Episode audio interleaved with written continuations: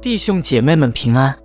今天的灵修经文取自雅各书二章一至十三节。我的弟兄们，你们信奉我们荣耀的主耶稣基督，便不可按住外貌待人。若有一个人戴住金戒指，穿着华美衣服进你们的会堂去，又有一个穷人穿着肮脏衣服也进去，你们就看中那穿华美衣服的人，说：“请坐在这好位上。”又对那穷人说：“你站在那里，或坐在我脚凳下边。”这岂不是你们偏心待人，用恶意断定人吗？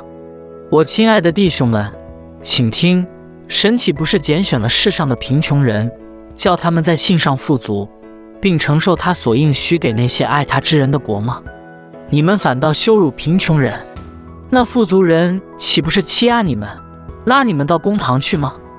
他们不是亵渎你们所敬奉的尊名吗？经上记住说，要爱人如己。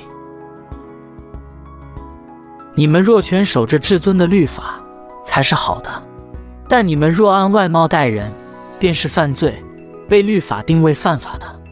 因为凡遵守全律法的，只在一条上跌倒，他就是犯了众条。